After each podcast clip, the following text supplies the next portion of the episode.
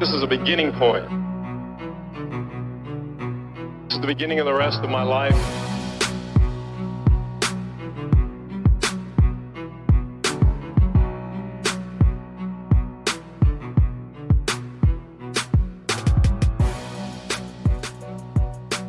I got the meaning, and I got to write it down because I don't want to forget it. Just win, baby.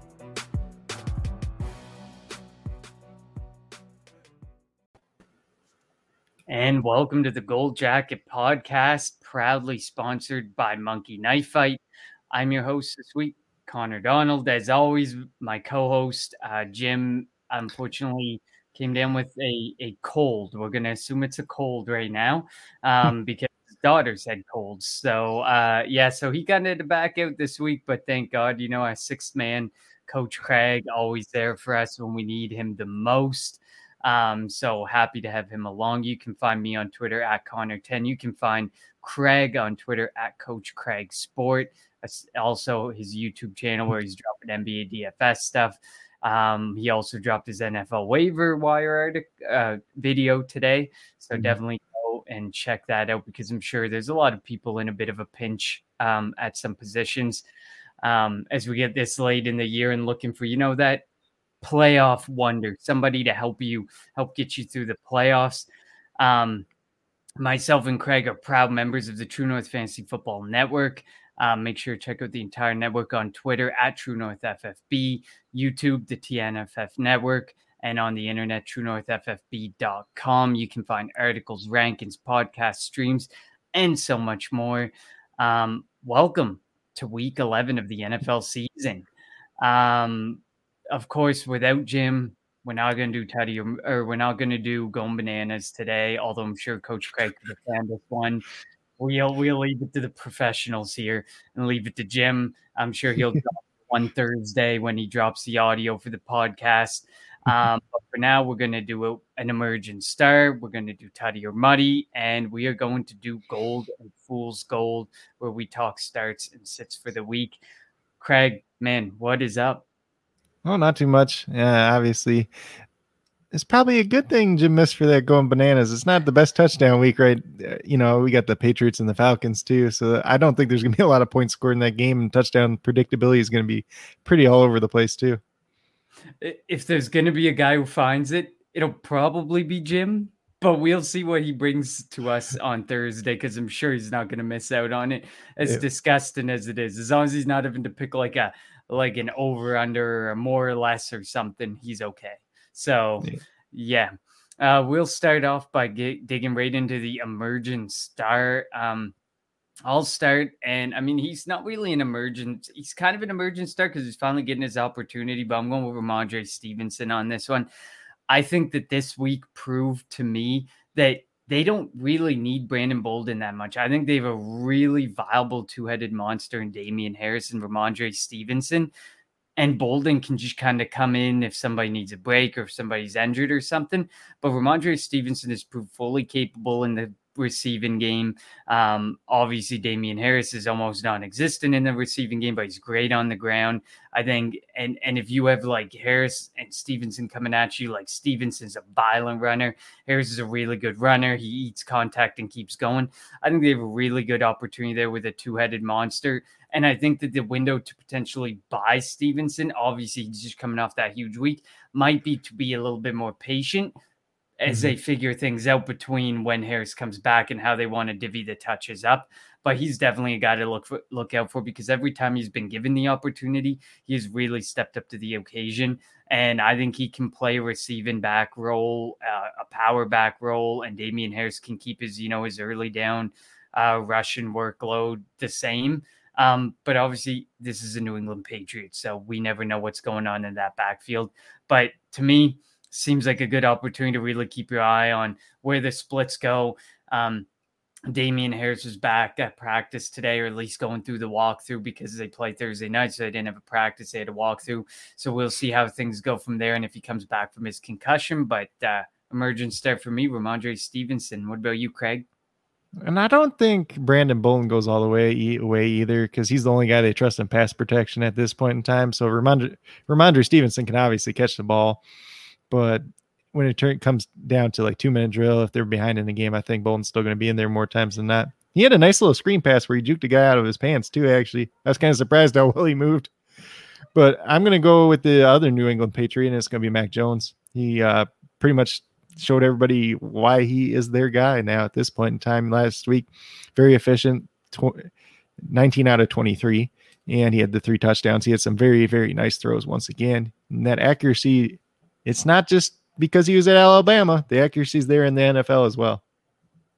Yeah, I, I like that one too because you know I kind of thought about it, and I was like, yeah, I'd love to pick him, but like I don't know how great he's going to be for fantasy. To me, you know, he kind of sticks to me like your second or your third quarterback chosen in a super flex league where you go with a higher end quarterback and then you go with the safe guy who maybe like Derek Carr esque, Kirk Cousins esque. You know, he's gonna they're gonna have some boom games, but they're super safe quarterbacks, and they may just give you a really nice floor to play on when you don't know what to do at that super flex position, or if you're in need of the bye week. So he definitely is a good one, and he's definitely looked the best of this uh, quarterback rookie class, mostly for the fact that some of them have barely gotten uh, opportunity as well. Um, and so, I mean, I agree with you on that one. It, it, definitely is a good one. He should be a cheaper quarterback option in super flex leagues, although after this week, maybe not so. But maybe going forward, when people see, you know, he offers that 15 point floor and that's yeah. relatively where he stays, you might be able to buy him up as a second or third quarterback dev on your roster. So I definitely like that one too, Craig. I think altogether too, he, he reminds me like of a young Philip Rivers, like when Philip Rivers first came into the NFL, where he's got some of that upside. He's never going to hurt you, but just like in today's game, we want that rushing from the quarterback too. So he's always going to be kind of like that low end quarterback one. Absolutely. And I know that there's a lot of people who kind of throw shade at him because he cannot run or he's well, he pretty much can't run. He can move a little. Um, he can move a little, but pretty much fast. can't run. He can move out of the pocket to get away from pressure. That that's about the extent of it. Um, but like, there's pocket passes that you want. Nobody's crying about Tom Brady. I mean, after the, this week was pretty rough, but generally, no one's crying about Tom Brady. You can have some safe pocket passers you can roll with. And like I said, they give you a safe floor. Don't draft him as your first quarterback, obviously, because you're going to be disappointed week in and week out to watch this guy go between 12 and 16 points. Get your Kyler Murray, get your Lamar Jackson, get your guy who gives you the boom, the rushing upside, and then take this guy as your second quarterback or even your third quarterback, depending how high, how heavy you go at the quarterback position. But I agree. I don't think it's all about rushing. I think you have to be safe. Like Baker Mayfield, eh, he's not really safe, you know, like he he'll boom, but very rarely. But he's usually hang, hovering around like 10 points, really hard to watch, really not good for the passing game of his team. But like a guy like Derek Carr, you saw at the beginning of the year what he can do. You've seen sometimes when, when he can do something, but you would never take him as your first quarterback. That's the same way that I see Mac Jones. Hmm. Well, and I'd say even too, like in Dynasty, he's very valuable too because he's not that guy that's running around getting hit all the time. He has good pocket presence. He's not going to take these big shots and get hurt. So you're going to have an asset that you're going to hold on to for a long period of time at least. Mm-hmm. And then like you know some some of the guys, some of the mobile quarterbacks kind of get catch some flack for being inconsistent in their ability to throw the football but then you get a pocket passer and they're like, oh, well, he can't run. So sometimes you have to take like if you can get the best of both worlds, get your pocket passer, get your your running quarterback, and then whatever after that, you're fine. Then mm-hmm. you get the best of both worlds out of it. You get the safe floor guy, you get the boom quarterback, and your roster's set to go. So I mean, you can't usually you can't have it all, and we're seeing that. Uh, especially like a guy like Kyler Murray. He loves to run. He loves to move out of the pocket. He's missed the last two weeks. Um, you look at Jalen Hurts. He's he was a great mobile quarterback. He's become far more accurate, but not so great for fantasy football now. So I mean, you can't have it all, but you can have a mixture of the two. I think, and that's a really good way to construct a roster is to get a good mix of the of what type of quarterback you have, and not lean fully on like a pocket passer, or not fully lean on that mobile quarterback, despite how great mobi- mobility is for for dynasty football or for fantasy football, of course. Mm-hmm. Um, well, we kind of talked about the two names, but we'll quickly touch on them in Tutty or Muddy as we move transition in. Mac Jones, he had his second top 12 finish of the season, his first top five finish. Across the board, he ranks largely in the bottom half in most of his efficiency categories, 17 and a half points per game, only one game under 10, seven of them over 15, only four of them over 20. For fantasy, like we've been saying, he seems to be a safe play, someone you wouldn't take as your QB1 or a top 12 quarterback, but can potentially give you a safe floor. My question was dynasty tutty or muddy. I think we both agree he's a tutty if he's drafted at the right position. Um, is there anything more you want to add on to the Mac Jones? Well, not really. I think for Dynasty it's pretty easy, Tutty. And I mean, like, I don't think he's going to be one of those guys getting up there. Like, if you did a startup today, that he'd be like a top 10 quarterback at this point in time yet. So, mm. and that's kind of, we saw a little bit of that with Joe Burrow last year, too. I'm not, it's kind of hard to compare the two, but like where he was getting up in the top, you know, where he's getting to be like the ninth quarterback drafted, that's where it's kind of like, well, do we really believe that that far ahead yet or not, you know. And Trevor Lawrence was kind of getting in that range earlier in this year, in, t- in terms of startups at least. I love it. Great, uh, great take there.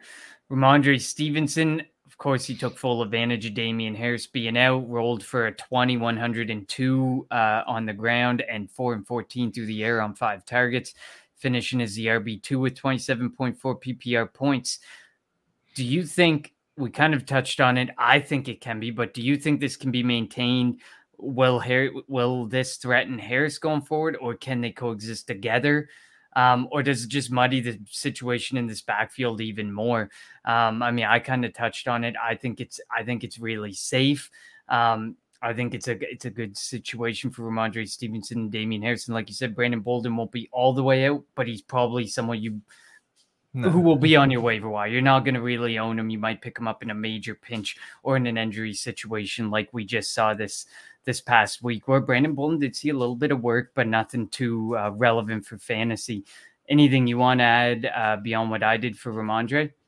I think uh, in terms of this situation, it's going to be a little bit muddy though too, just because you got the two guys.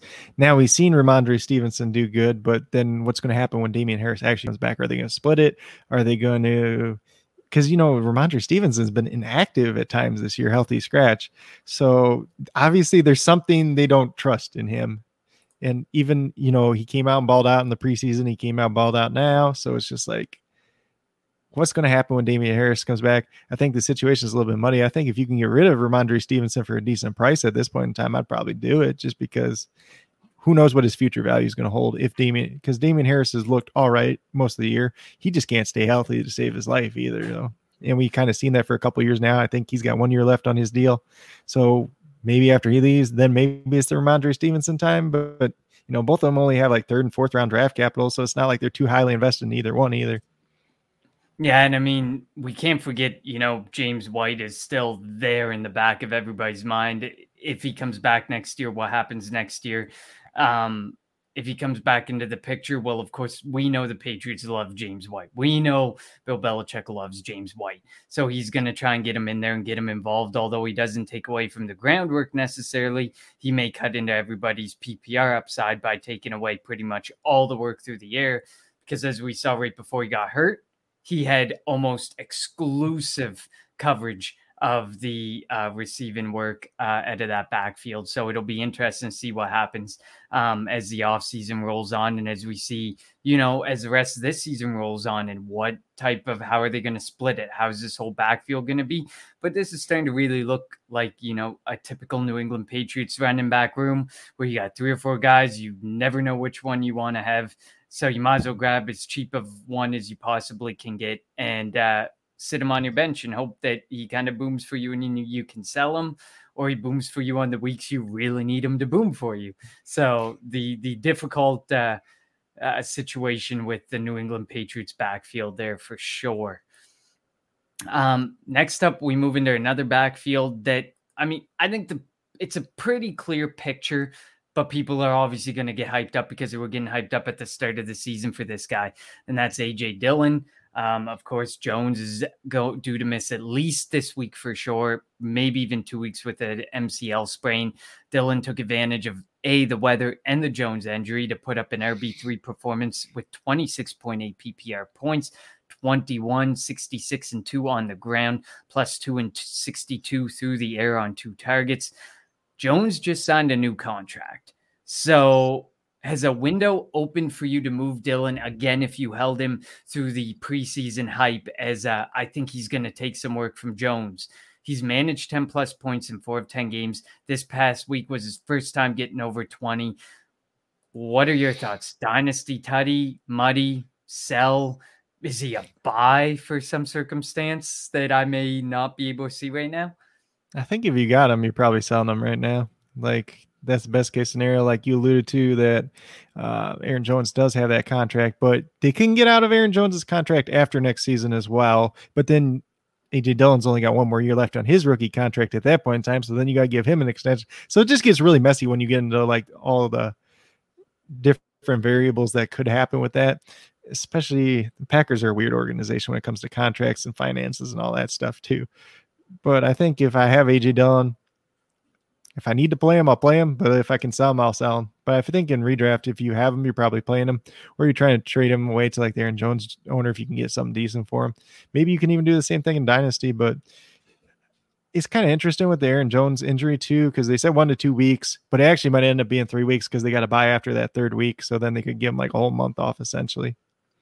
Yeah, no, and I mean uh, another circumstance to think about in Green Bay is um, the idea of Aaron Rodgers and where is he going to be, and what impact does not having Aaron Rodgers in back there have on the running back room. And so, I mean, altogether, it's kind of a muddy situation. But you were given an opportunity to sell AJ Dillon really high at the start of the season when he was getting a garnering a massive hype train. A lot of people held beyond and are suffered for it and now you're getting this one, two, three week window, like you said, where you can probably, if people don't believe in that one game, maybe give it another game, and then really your window that that's it. You know, you got a week, move them to someone who's trending towards the playoffs, try and get some picks. You know, he may not be worth a first round pick or anything, but you might be able to get a player with that you can trust more, that has more stability, a bit more of a safer floor, more upside for you. So I would definitely be thinking about that. And if you are a big Green Bay Packers fan, I was listening to Andrew Brandt this morning, and uh, they're selling off a bunch of shares. I believe it's 300,000 shares at $300. You have no say in what happens in the organization. You just get a piece of paper saying you have a share. So if you have $300 sitting around um, and you want to buy a, a singular share in because they're unique, they're a publicly run, you know, football team and they have a board instead of an owner. So this is your opportunity to get some ownership of the uh, Green Bay Packers. If you're interested, I think that's tomorrow morning at 9 a.m. Mm. So um, yeah, I seen that too because uh, Kurt Benkert, the practice squad quarterback, he's like, maybe they'll put me on the 53 man roster if I buy a share, or at least I can vote myself up or something. it is so weird, such a weird concept to think about in Green Bay.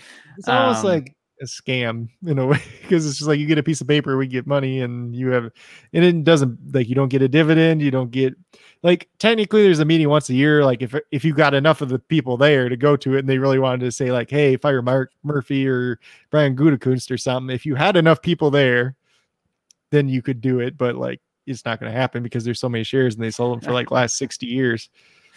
Yeah, exactly. They sell them off. I can't remember what he said. Like every ten or t- between ten and twenty years, they do a sell off like of a bunch 20. of shares.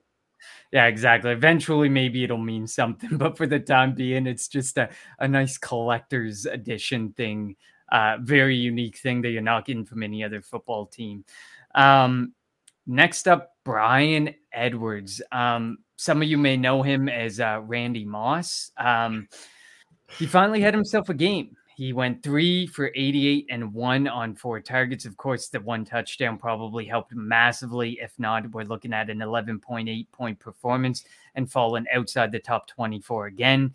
He's now seen four targets in four straight games despite the Ruggs departure. He's only managed five plus targets in three of nine games this season. He's produced 50 yards or more in four games, touchdowns in only two games.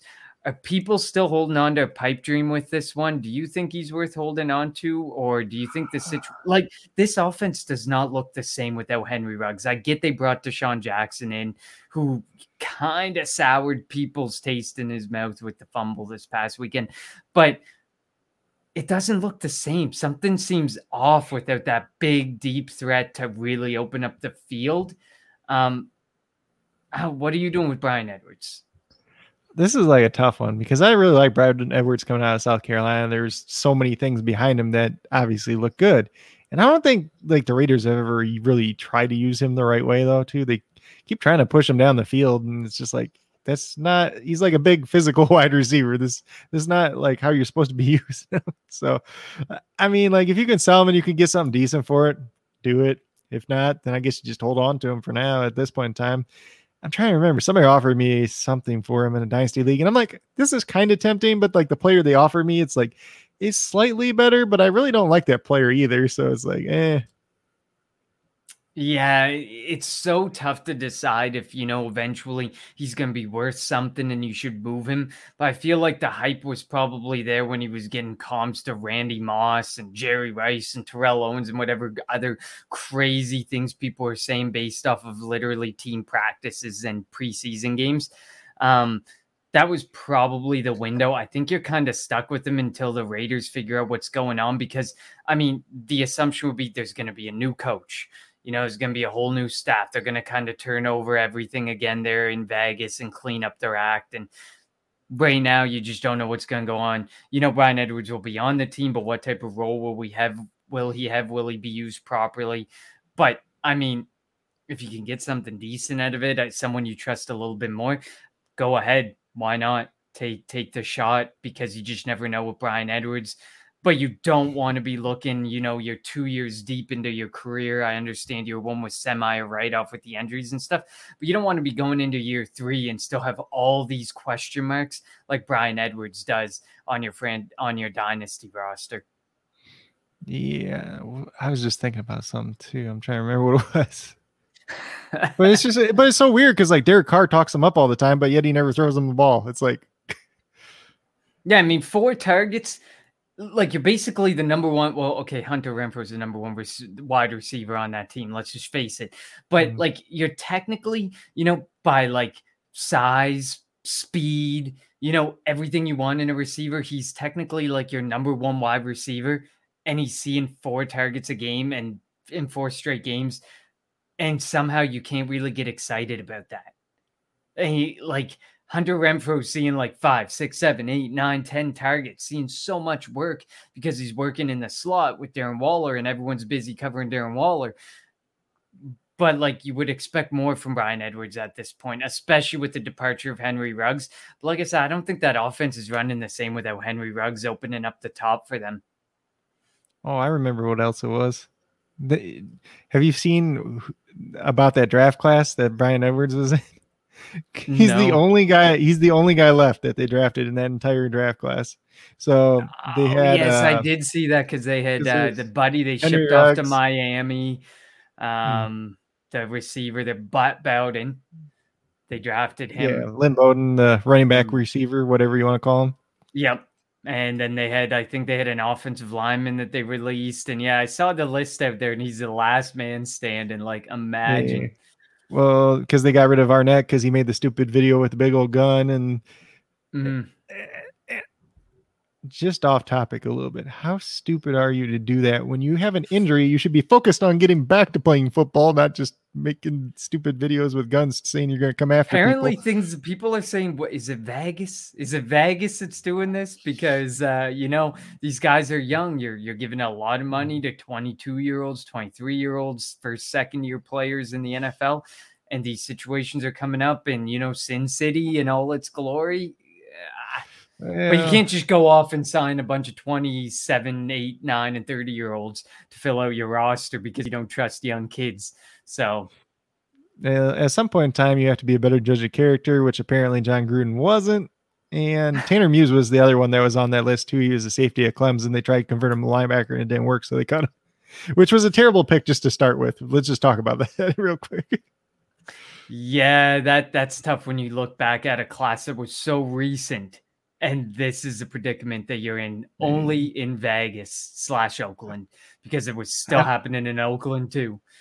Well, I hope that Mayock just gets one draft class of his very own because the other, the, since he's been there, it's just these are Gruden's guys. Besides Alex Leatherwood, who is apparently Tom Cable's guy, who just had no chance of playing tackle in the NFL either way. He was a guard all the way. They finally figured it out after six games, though. I love it. I love it. I love talking talking smack about some teams, but I mean, as an Eagles fan, I mean, yeah, I'm not going to talk too too loud too quickly. Um, this next one, I want you to rate these three from Dynasty Tud to Dynasty Mud. So it's going to be a Tuddy, despite how ugly this is. There's got to be a Tuddy. There's got to be a middleman. So Tuddy's more like a buy, a middleman who's more of a hold, and a muddy who's a more of a sell. Mike Williams, he exploded for 20 plus and for the first five games, including 230 plus efforts. Apparently, he is playing through an injury. So they said on the broadcast a couple weeks back, but he's failed to eclipse 10 points in five of the last six. Jarvis Landry has been the people's favorite value pick year over year. He was banged up early, then OBJ departed, and thoughts were things would get better. So far, Landry has finished top 24 once in six appearances, including fall, failing to even surpass third, the wide receiver 32 in the last four straight weeks. Russell Gage was seen as a value by some in the offseason when Julio was moved and he was kind of the second man standing behind Calvin Ridley. And then, of course, Calvin Ridley situation happened. So far, he did not play. So far, he did not play in three games. He laid an egg, a complete zero in three games, including last week and he's dropped 16.7 and 13.4 in two of three games in which he actually scored fantasy points. Give me your TUD, your buy, your hold, and your sell or your mud in of those three guys. Well, I really just I don't want anything to do with like any of these Atlanta wide receivers at this point in time. So like you got Russell Gage, you got Olamide Zaccheaus, you got Tajae Tajae Sharpe. I don't remember what where I said this, but he's like the perfect wide receiver four to have on an NFL team because he can just fill in it like any position, but he's not like good enough to ever start on a team, or you shouldn't want him starting on a team. But then like Gage, like somebody there is always probably going to have like a decent week, but picking which one it's going to be is going to be impossible. I I was never really too big on Russell Gage. He's a great person, not that great of a football player at this point in time, not like super consistent either. And mm-hmm. Matt Ryan's just so hit or miss nowadays too. It's just like he plays really good against the crappy teams and then he plays terrible against the real good teams. So it's it's just hard to watch. But uh, so he would be your mud. He'd be the guy I don't want any part of at all. but uh, I I guess I don't know. Like maybe you buy Mike Williams and hope he gets better again because I feel like the price like shouldn't be that high now because you had the beginning of the year, then he had that knee injury, but he played a bunch of snaps this past week which was mm-hmm. a good sign to see. But they still play like crap, and him and Justin Herbert weren't very good either. So uh, I guess maybe he's the Herbert's buy. Maybe had he... a few games. Herbert's had like a few games in the last four or five weeks there where he's having a rough go. In his next, I think it's the next three weeks are pretty tough matchups uh, hmm. for mm. fantasy for him up against these teams and their their opportunities against fantasy quarterbacks. So I don't know if you see that come around for Mike Williams, but uh, yeah. Uh, yeah, I just feel like maybe his value dipped enough that where you can buy him and then you can kind of make it back up at some point in time. And then I guess Jarvis Landry is just kind of hold because he's that guy you can throw in your lineup just kind of in a pinch by week. Somebody gets hurt, it's, it's never going to kill you. Yeah, I like it. Um, Matt's over here saying uh, his order would be uh, Williams, Landry, Gage. Um, he would be holding out hope that Mike uh, Williams will go somewhere in the offseason where he can be in a 1A, 1B situation. Um, and of course, I think we can all agree we don't trust Baker Mayfield, and we really hope that they go a different route at quarterback. But at this point, it's a very d- tough situation to figure out who's doing what at the quarterback position, especially with such a murky quarterback class coming out. Um, well, Baker's dealing with three. Baker's dealing with three separate injuries now too. Yeah, so his foot's bad, his shoulder's bad, now his knee's bad, and Jarvis Landry's been dealing with a, like a knee injury for like most of the season too. So at least it, holding him, you know, it's probably going to get better at some point in time. I don't know when, but Agreed. And also in the comments, he said if Gage was going to merge, he'd have done it already. I agree. If you're going to emerge, you don't lay three eggs in a season. Like that's bad. That's really bad. Um, so for me, I think I tend to feel the same way. I feel like if you can buy Williams, he's probably the one you can buy almost. Gage would probably be the cheapest, but you can't trust him. I would probably buy Williams because he's got the best upside. Plus, he may have free agency on his side. And Landry's like the ultimate hold. He's always a hold and see. He's likely the guy you're going to hold, hold, hold, and you're going to end up stuck with him until he's 35 and completely riding off into the sunset. So he's almost like the ultimate fantasy hold year in, year out. Draft him wherever he lands because he usually lands at what wide receiver between wide receiver 30 and 40 in your draft. So I mean, to me, he's like the ultimate grab him where you can and hold him where you can because eventually things should get better for Landry. We've seen him do really well. Um, so there's no reason to sell low because you'd have to sell very low at this point with what he's going through in uh, Cleveland. It's kind of like the Julian Edelman effect. You just kind of keep having him on your team until he gets too old and falls apart. Or or completely retires out of the blue like he did to to uh, some owners. Well, his knee was gone, so and he was exactly trying to play and, and for a while. It is similar with Landry too, because he's usually banged up every single year, and there's usually something. So I mean, it's tough to say, but yeah, at this point, like I grabbed Gage in a couple of redraft leagues and best ball leagues. Like, oh man, look at it! Look how far he dropped. I should have let him keep dropping. Clear, clearly should have let him keep dropping.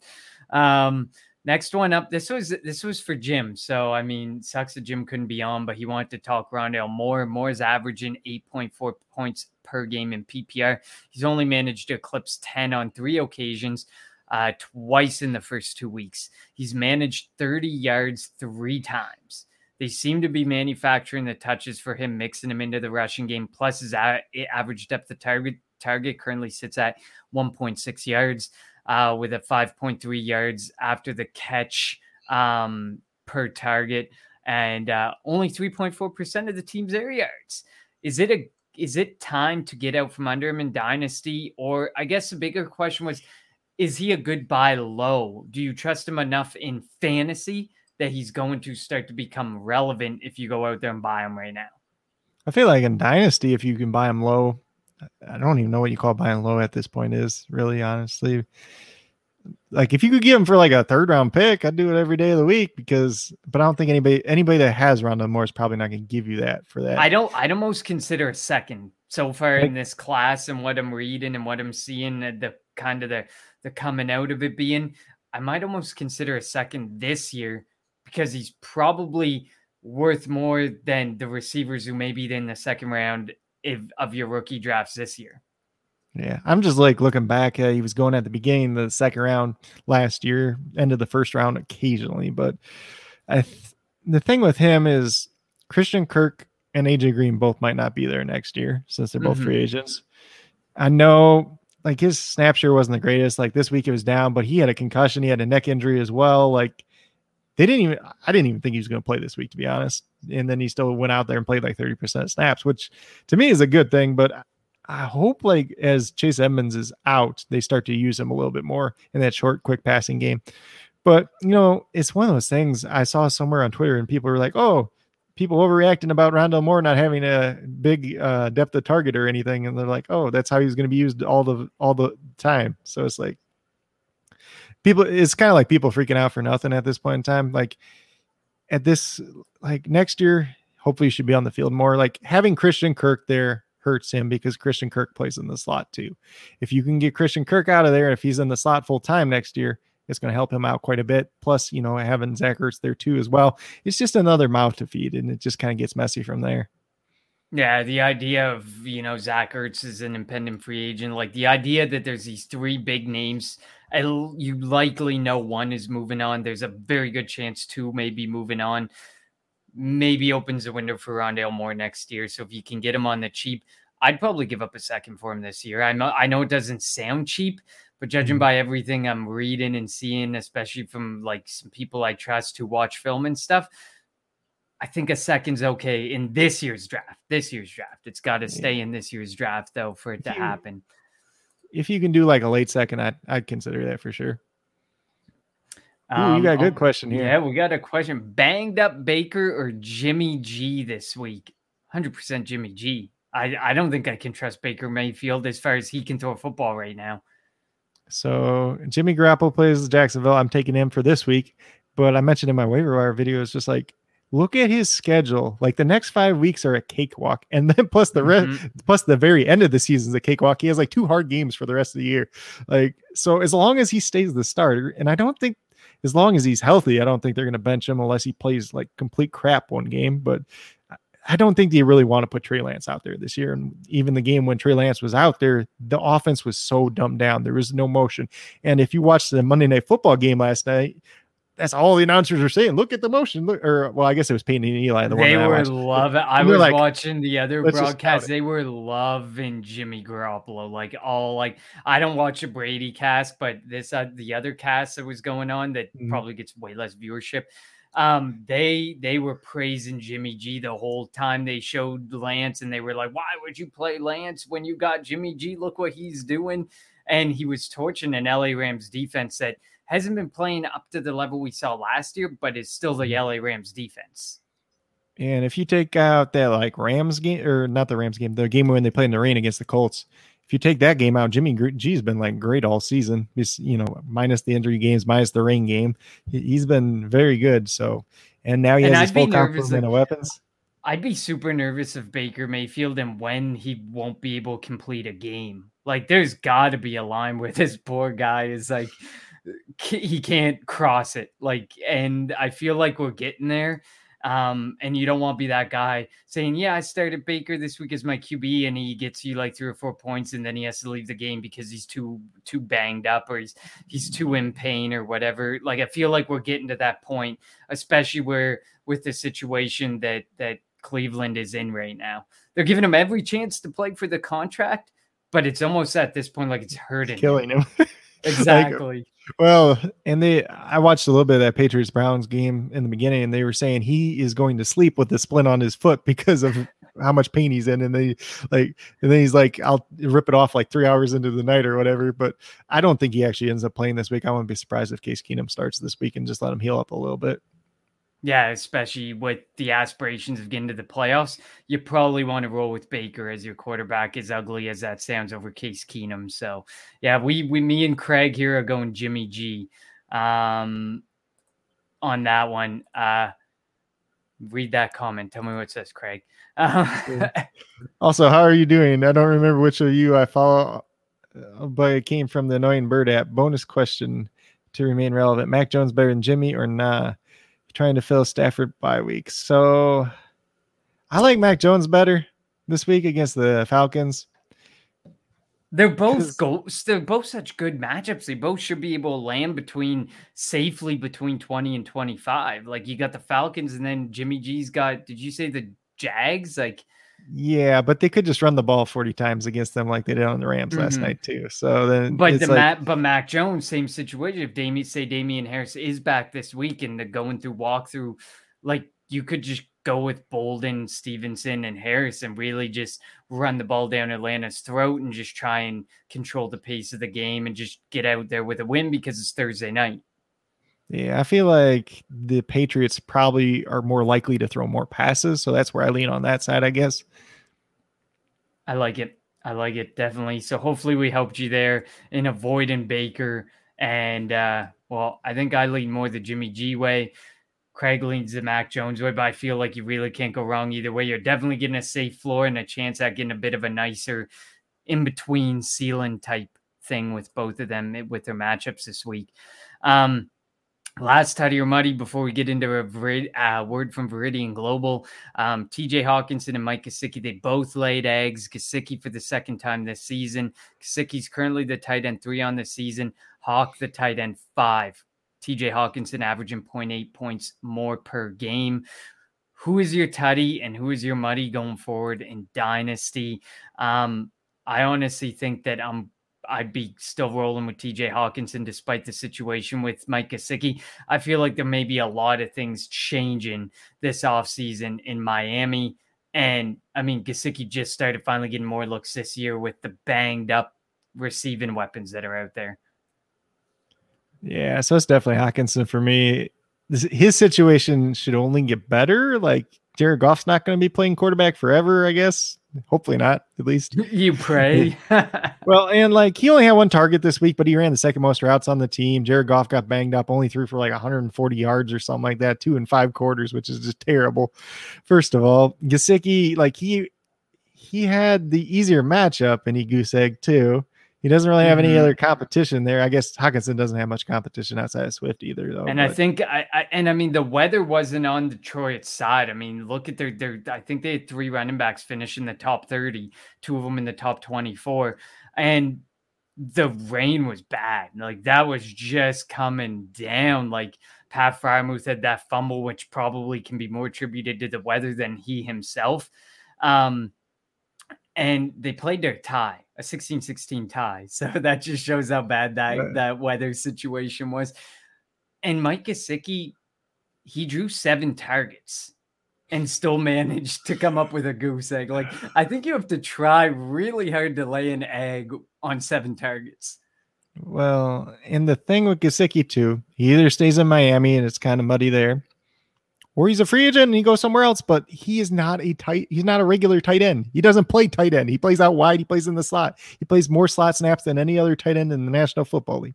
He averages like three inline snaps a week right now for this season. It's just like, but he's that weird pseudo tight end where he's big, but he always plays out like it's really interesting to see what teams are going to be willing to pay guys like him and Eric Ebron this offseason mm-hmm. and how they value those going forward and if he doesn't land in the right situation, like he could just be dust really easy. And this is like he's coming out this year, but it's because there's no DeVante Parker there. Will Fuller broke his finger. Apparently, it was a lot worse than we initially expected, but there's a chance he mm-hmm. could be back this week too. But like, so if Parker and Fuller are there, what's Gesicki going to do? Probably nothing. Yeah, for the rest no. of this year, and then you still have, I think, another year of Parker. You got Jaylen Waddle there they're probably going to get some other pieces there. If Hunter Long comes along in his development, then if they even keep Gesicki, it's not very pretty either. Yeah, definitely. I agree. I mean, I it almost feels like he could end up like Austin Hooper. He goes test free agency, looks like people are like, oh, he could get a good landing opportunity. He lands, people are like, oh, maybe. And then he kind of just disappears into oblivion, similar to Austin Hooper. That's kind of what I think could be a lot like Jonnu Smith last year, except Jonnu Smith actually can play in line and block. Mm-hmm. Exactly, and it just it's just a shame because if it was just Jonnu Smith instead of Jonnu Smith and Hunter Henry, I think Jonnu Smith, you know, you'd be talking about him as maybe a top six, top eight tight end. Instead, Hunter Henry is completely vulture in touchdowns from Jonnu Smith, which, as we know, last season, Jonnu Smith had a really high touchdown rate, and it's something he had to continue to live up to in uh, New England in order to live up to the expectations that people had him at. Well, they've been using Jonnu a lot in line to block because Hunter Henry's really struggled to block this year too. Which works in Hunter Henry's favor and fantasy owners' favor, I guess, yep. more or less. Um, we're gonna move on into gold and fool's gold, but first, a word from our sponsors over at Viridian Global. Here at the Gold Jacket Podcast, we take family very seriously. We know that family doesn't always stop at the bloodline. It's a word that ensures trust. It's a word that, well, around here, means that I know that I can count on you to have my back. Viridian Global is family, a family of the Fantasy Collective, and that is the exact reason Viridian Global will have your back. And I don't just mean literally covering your back in the best apparel they can possibly outfit you in. I mean at every step of the way, from finding the brand that fits you best to tracking your order to making sure you are fully satisfied at every step. With over 50 brands a part of the Fantasy Football Collective family, what are you waiting for? Join the family now. ViridianGlobal.com. Love it. There we we had Jim on. We we didn't we didn't even realize it, but we still had Jim yep. on. Um, so let's move right into gold and fool's gold for week 11. Of course, if you've never tuned into the show, welcome. And we hope you continue to come back on a weekly basis with us. Um, gold is our must start, one of our favorite starts of the week. Fool's gold is someone who's deceptive and maybe someone you want to start, but you should probably consider not and maybe just go ahead and sit him. Um, We'll start in the quarterback room, of course. Gold for me, Tua Tagovailoa. Uh, apparently, it sounds like he's going to be a go this week, and he's playing the New York Jets. The New York Jets have allowed 25 plus points to four of the last five quarterbacks faced. This includes allowing seven quarterbacks to get over 250 yards and three to get over 300. They also are currently on a wonderful five straight week stretch of multi touchdown games allowed through the air to quarterbacks. Tua has gotten over two, uh, has gotten over 20 fantasy points in three of his four healthy games and was well on his way there uh, against Baltimore before getting injured. The Jets are just really, really bad, and I trust Tua big time. Um, his averages when healthy are top 10 quarterback um, right now. So I'm rolling to uh, in this matchup. Uh, Craig, I know I didn't, since you were like six man sub, I gave you just the responsibility of finding a gold in each of these. So who's your gold QB? Yeah, so I got fool's gold too if you want it, but uh, I put for the gold QB. I put Mac Jones this week. He's coming in at quarterback 15 in ECR. He's going against the Atlanta Falcons. You don't get much easier matchups than that, so should finish as a top 10 quarterback this week as long as he you know throws the ball more than 23 times. Mm-hmm. Well, I guess he did last week with only throwing the ball 23 times too. So maybe the magic yeah, number is yeah, maybe that could be the the magical number, and hopefully they don't go to a complete run game um, in that matchup. Uh, Fool's Gold, well, I guess I'll have it as well from you, but uh, Carson Wentz for me up against Buffalo. The Bills have only allowed two quarterbacks to eclipse 20 plus points. Three have dropped below 10 two under 15. Um, Wentz ranks fourth in interceptable passes and 13th in danger plays before last week. And we know he tried to throw a few more of those danger plays and uh, interceptable passes. Um, and the Bills are a team who will make you pay for those mistakes. The Bills in the last five weeks have only allowed one touchdown through the air and have six interceptions for them were Mike White. So I'll give you an even better stat. On the season, six touchdowns allowed to quarterbacks, 15 interceptions total. Only two quarterbacks have managed to get over the 250 yard threshold through the air. Carson Wentz has just been he's been okay for fantasy, but he's been so dangerous. There's so many times you're sitting there and there's a couple plays a game that could turn into interceptions. This is one of those games that if he tries to pull that bullshit, the Bills will make him pay. Yeah, and definitely with Carson Wentz, I know like people were telling him for a while. They're like, he's only got one interception. I'm like, yeah, but he should have like five more. Doesn't mean that definitely, definitely somebody dropped it that it didn't happen. Like he had like the easiest like four or five game stretch for a while there too, because he played like the Jets, the Jaguars, like Houston, and then uh, Jaguar. I already said the Jaguars. That was last week. He still he still needed to do good versus them. He got like eight points. Mm-hmm. Yeah. But uh, yeah, in terms of fool's gold, I put Justin Herbert down. He's coming in at quarterback nine in ECR going against the Steelers, who have a relatively decent defense overall. Not as good as it's been some years, but still pretty good overall. As long as Joe Haden's healthy in this game, he only played a couple. He only played, I think, like 23% of snaps last week. So I'm not sure what his injury is. If I'm assuming it's an injury. So, but as long as he's playing, I think, you know, the Chargers, they've kind of been struggling on offense. Justin Herbert's not played as well. So it could be a tough matchup for him overall. I like it. Definitely a good one there. Running back gold. I'm going with the stack. Myles Gaskin against the New York Jets. Myles Gaskin is actually the RB20 on the season in PPR with four top 24 appearances. That is it. And six games is the RB 30 or worse. Name me a running back for fantasy scoring who's benefited more from the torrent of injuries at the position.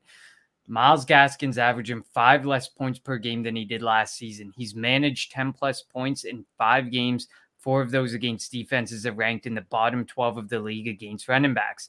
And of course, the New York Jets are the worst defense against running backs. Um, in eight games, he's seen four more targets and eclipsed 50 yards rushing only two times. He ranks ninth in weighted opportunities. So he's getting maximum opportunity top 10 opportunity, and he is a real dud. Um, as I alluded to above, uh, the Jets are putrid offensively, defensively, and they're further away from any relevancy than people think. I believe the Jets are giving up the most fantasy points per game by over five points on the second worst. Uh, to the running back position. They're third most yards on the ground, third most through the air, and the most touchdowns on the ground by five over the second worst. Myles Gaskin, man, if there's an opportunity to start him, you're really running low on opportunities because the schedule does get a little bit harder for Miami. This is another golden opportunity. Yeah, and with I'm just glad you said the Jets are the worst team against the running back. Now it's not the Texans anymore. the Texans it was the Texans actually, for a long time. Yeah, the Texans are actually like eighth or ninth worst. They're not even that bad against a against a running back anymore. So we got better last three weeks. There you go. It might be could be the matchups too, but we, we'll say you got better. We'll say you got better. Yeah, and then Gaskin, a lot of what goes into him too. He's not catching the ball quite as much this year, and that offensive line's been terrible. Like there's no easy way around that. But in mm-hmm. terms of my gold, I got David Montgomery. He came back the last time we saw him. They had a bye week. He's going to be as healthy as he's probably going to get the rest of the season. And he saw what, like 80% of the snaps last time. And we were like, oh, maybe Khalil Herbert will factor in. Well, didn't look like that way. Goes against Baltimore. It's kind of a middle of the pack matchup, but he's going to be out there. He's going to get touches. They're going to want to run the ball because when Bill Lazor's the offensive coordinator, they want to run the ball. Sorry, Adam Gase, you like throwing the ball 40 times a game for no reason. Agreed. Agreed. I like that one too. Uh, fool's gold for me. I hate to say it, but I'm going to Antonio Gibson, man, against Carolina. Gibson continues to remain banged up. He faces a Carolina defense that has been fairly strong against the run, fairly strong altogether. Gibson's the RB 19 on the season and finally managed his first top 12 performance last week. He's he isn't booming like you would have hoped. His four games over 15 points are buoyed by touchdowns, two multi touchdown games, one with a 73 yard receiving touchdown. His true yards per carry, which discounts 10 plus yards, runs, ranks 43rd among running backs. The Panthers have given up a total of five touchdowns this season, literally to their running back position. The only thing working in his favor is that they've allowed one each of the last five games. I'm not taking anything away from the idea that Gibson got touchdowns, and obviously you're never going to take that away from him. But that just goes to show you need the touchdowns. Carolina may not necessarily be there to give them up. The Panthers are top 12 across the board in stats against running backs yards per game, attempts per game against, touchdowns allowed per game. They're giving up the second least points per game against running backs. Outside of Zeke and Cook, no running back has managed 20 or more, and only one other has achieved 15 or more, and that was James Conner last week. Yeah, that's a good one. I actually went with his teammate JD McKissic. He's coming in at running back 26 in ECR right now, which I think is super high. I think this is going to be a pretty boring game, back and forth, a lot of defense, not a lot of points scored just kind of neutral game script the whole time. So I don't think it really favors either one of them. Obviously, we've seen Gibson get a little bit more work last week, so that kind of takes away a little bit from McKissic. So I don't think either one of them are guys that should you should be too excited about this week. I think if you have Antonio Gibson, this is like your last chance to get out because you got the two touchdown games, so somebody might buy him now. You know, coming off that bye week, they're like, oh, maybe his shin's fine. It's not fine. Trust me, it's not going to be fine. No, he, the way to recovery in this situation was rest. He's had no rest. So so be very very careful with Gibson. Wide receiver gold for me. Oh boys, I'm doing it. It hurts. DJ Moore against the Washington football team. This is the get right game for DJ Moore. Looks like they're preparing for Cam Newton to be the starting quarterback. The football team has given up the most touchdowns to wide receivers, the fourth most yards, and the second most points per game to wide receivers. DJ Moore or Darnold has been a huge disappointment. And now Newton is in. DJ Moore's top five in air yards and unrealized air yards and is seen a catchable target percentage rank in 82nd among wide receivers. His seven drops haven't helped either, ranking second among wide receivers. But I think this is definitely an opportunity to get right, and Cam is going to look to to win the job. They want to give Cam Newton a chance to win the damn job for next year. Like that just blows my mind. But yeah, DJ Moore this week against football team. For DJ Moore's sake, I hope Cam Newton's not the quarterback next year. Because I agree. I, have just been on this thing. I got the hashtag get DJ Moore a real quarterback for like two years now. I'm just like, it's never ending. Yeah, but I don't think Cam Newton's probably going to help his catchable ball percentage at all because he's not very accurate anymore. But is definitely a good matchup. DJ Moore's obviously a great wide receiver, but when Sam Darnold went downhill, he went right downhill with him because of everything. But Uh, my wide receiver gold this week is actually Jamison Crowder. He's coming in at wide receiver 39 this week against Miami. Miami is terrible against slot wide receivers. Jets probably going to be behind in this game, have to throw the ball. Not sure who's going to be quarterback yet, whether it's Mike White, Joe Flacco, Josh Johnson, Zach Wilson, whoever. Somebody's going to throw the slot wide receiver. And, you know, Corey Davis, probably the best wide receiver on the team, but he's going to see Xavien Howard or Byron Jones on the outside. So looking like a pretty good matchup for Jamison Crowder. Once again, they don't really have a tight end because Tyler Kroft's hurt. Ryan Griffin's just kind of a chugger at this point in time, too. So I think he definitely has the potential to finish probably like a top 30 wide receiver, maybe a little bit upside for more this week, just based on volume and like PPR format. I like it. Definitely a good one there. My fool's gold. This is going to be a tough one for owners to swallow. I got Diontae Johnson against the uh, LA Chargers. Ben Roethlisberger's status still uncertain. Um, and as much as that may matter because you know he hasn't been great either, but he loves to feed Diontae Johnson. Uh, the Chargers are number one against opposing wide receivers, but are in the bottom 10 against both opposing running backs and tight ends. So this really feels like it could be leaning towards, you know, a Pat Freiermuth, Najee Harris type game, less the wide receivers. Um, Johnson failed to hit the top 24 last week behind the arm of Rudolph, despite 13 targets and a 7 and 83 stat line against the Lions. Sure, weather, sure, weather definitely played a factor in this, but matchup is playing the major factor this week with the LA Chargers. Yeah. So I my fool's goal is actually Tyler Lockett this week. We've seen Russell Wilson come back last week, not look that good. He plays in the slot most of the time. Byron Murphy, the best corner for the Cardinals, plays in the slot most of the time too. So it's just not a matchup that I'm chasing this week. I think Tyler Lockett, we've seen him been kind of inconsistent or down, pretty much just down because it's not even inconsistent at this point in time. The beginning of the year was good, then it went downhill again, kind of like it does every year. He'll get back up at some point in time when Russell Wilson starts getting back to himself, but I don't think it's going to be in this game. I like that one. That's definitely a good one. You definitely got to ride a roller coaster with Tyler Lockett, and you're probably going to be sitting him in your first round or second round playoff matchup, and he's going to go off for like 30 or 40 points. It, it's inevitable. It happens. Probably 50. Yeah, even maybe even 50, maybe even. Um, tight ends gold for me. I'm going to the CJ Uzomah well against the Vegas Raiders. Um, they're second. The Vegas Raiders are second worst in per game points allowed to the position. Five of the last seven games, the Raiders have given up 12 plus points to a tight end. Uzomah ranks top 10 in snap share and routes run, run among tight ends. He's top three in touchdowns with an astronomical 20% touchdown rate, and he is number one in points per target thanks to that touchdown rate. I think he's got a good chance to probably get you limited targets, but see maybe one, two touchdowns. Could even be a multi touchdown game against this Vegas Raiders defense.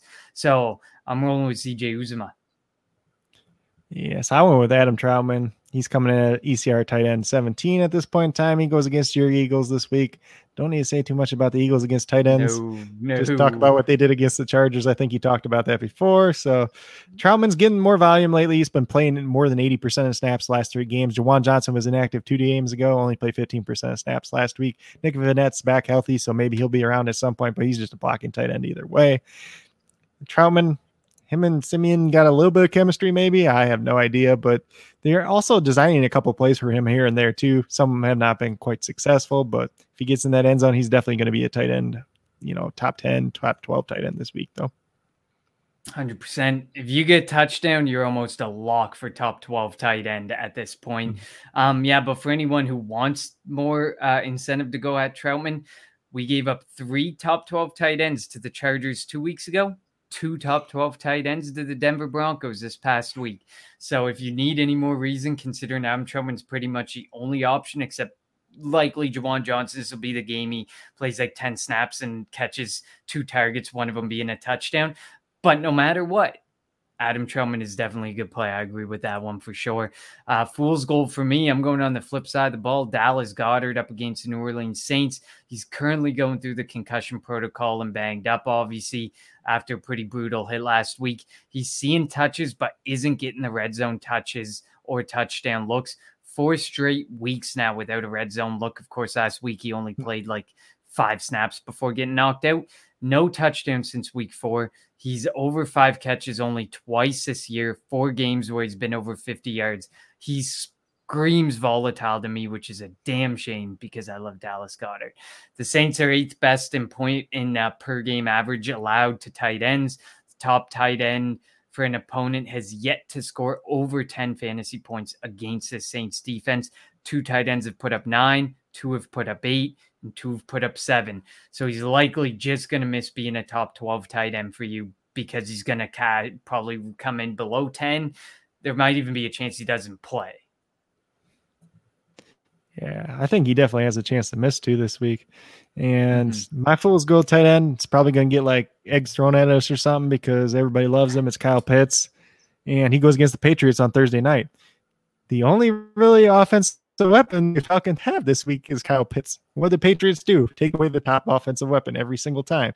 So if Cordarrelle Patterson does not play at all this week, you know, he's banged up. I think it was an ankle that he suffered then they're just gonna be like, okay, we'll take Kyle Pitts away. We'll let if Russell Gage or Olamide Zaccheaus or Christian Blake or Tajae Sharpe or God forbid Frank Darby does something for once, they'll be happy with that. Or Mike Davis. Like if Mike Davis scores a touchdown, they'll be happy. Like I don't. I don't yeah, if Mike Davis, Mike does anything, it, I think it's going to hurt them a ton not to have Cordarrelle Patterson in this week. I think that's yeah. going to be really bad for that offense. He is like the engine that made that offense. I'm going to say sputter. It didn't purr, but it sputtered and it gave you some uh, some some points of feeling up and upbeat about it. But uh, no, I agree. And you know what? On the Gold Jacket podcast, we will not throw eggs over throwing Kyle Pitts under the bus this year because we uh we have spoke against him and I picked him as fool's gold a couple weeks ago against uh, I think it was against New Orleans because they were good against tight ends. And just because he moves out wide doesn't mean he's safe because that just means that they can isolate the outside weapon with some help over top with the safety and stuff. So it wasn't spelling um, good for him. Course, he has had a couple pretty brutal drops over the past couple weeks that also could have amounted to making him way more relevant in fantasy. Um, but yeah, that is it Craig, again, thank you so much for coming on. Um, shout out to everybody who uh, joined us, uh, Kyle and Matt uh, down there in the uh, comments section. Um, make sure you rate, review, subscribe wherever you're listening or watching. Um, follow the whole True North Fantasy Football crew right above Craig's head if you're watching TrueNorthFFB.com, at True North FFB on Twitter, TNFF Network on YouTube. Make sure you hit that subscribe button. We got four shows a week. You do not want to miss any of them whatsoever. Um, and uh, oh, great. We got one last question. Is Tyler Boyd worth dropping in redraft? What do you think, Craig? I'll let you answer that. I don't think so. I think he definitely has a role on this team still. He's still playing a ton of snaps, so there's going to be some rocky weeks there. But at the very least, he's a wide receiver four on your bench that you can plug and play every once in a while if you need to. But like, unless there's somebody clear better out on your waivers, I'm probably not dropping him. And at this point, I really don't think you can find anyone better on the waivers that you can justify making that move for. Um, he's at Coach Craig at Coach Craig Sport on Twitter. He also has a great YouTube channel to check out. He's dropping NBA DFS. He's dropping waiver wire shows. He he is uh, he's putting in a lot of work over there. Um, you can follow me on Twitter at Connor10. Of course, I got my starts and sit piece coming out every Thursday morning where I give you uh, 10 more names to consider in starting and sitting, bonus starts and sits to consider for the week outside of my Golden Fool's Gold. Um, but this has been an absolute blast, Craig, and hopefully we get Jim back next week. Until then, we will see you next Tuesday.